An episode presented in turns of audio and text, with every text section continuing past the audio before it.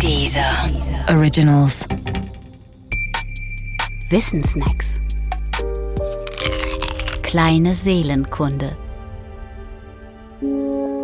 Das Stockholm-Syndrom. Im August 1973 kam es zu einer Geiselnahme in einer Stockholmer Bank. Sie dauerte sechs Tage und wurde durch die Polizei nahezu unblutig beendet.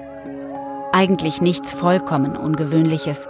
Und dennoch ging sie in die Geschichte und in die Begriffe der Psychologie ein. Der Grund? Das Verhalten einer der Geiseln. Denn diese eine Geisel entwickelte im Lauf der sechs Tage eine Sympathie für ihre Entführer.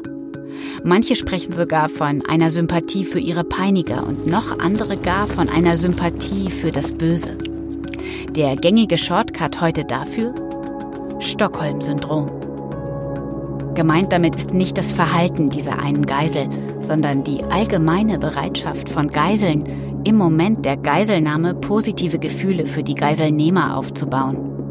Diese Gefühle reichen von Kooperation über Sympathie bis möglicherweise hin zu Verliebtheit. Im Fall der Geisel aus Stockholm reichten die positiven Gefühle jedenfalls sehr weit. Bei einem Telefongespräch der Geisel mit dem damaligen schwedischen Ministerpräsidenten Olof Palme während der Geiselnahme sagte sie wörtlich, Palme, du enttäuschst mich sehr. Mein ganzes Leben lang war ich Sozialdemokratin und jetzt schacherst du mit unserem Leben. Lass uns doch einfach laufen. Ich habe keine Angst vor diesen Männern. Sie beschützen uns. Auf den ersten Blick ist diese Äußerung paradox, da es doch genau diese Männer sind, die die Geisel mit dem Tod bedrohen.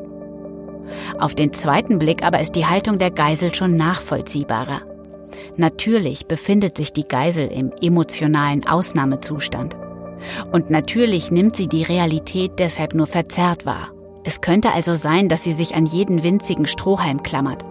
Und dazu gehört auch, sich dem Geiselnehmer unbewusst, also automatisch und ohne jede Absicht anzudienen, um dessen Gunst zu erwerben. Das Resultat am Ende könnte echte Sympathie für den Geiselnehmer sein. Und genau eine solche echte Sympathie ist mit dem Begriff Stockholm-Syndrom gemeint.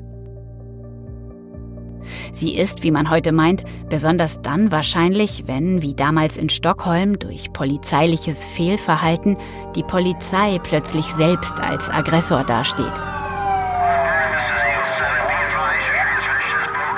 Übrigens, die Serie Haus des Geldes macht aufgrund ihres speziellen Plots ausgiebig Gebrauch vom Stockholm-Syndrom. Ob, wie viele und welche Menschen in der Realität dafür anfällig sind, ist allerdings umstritten.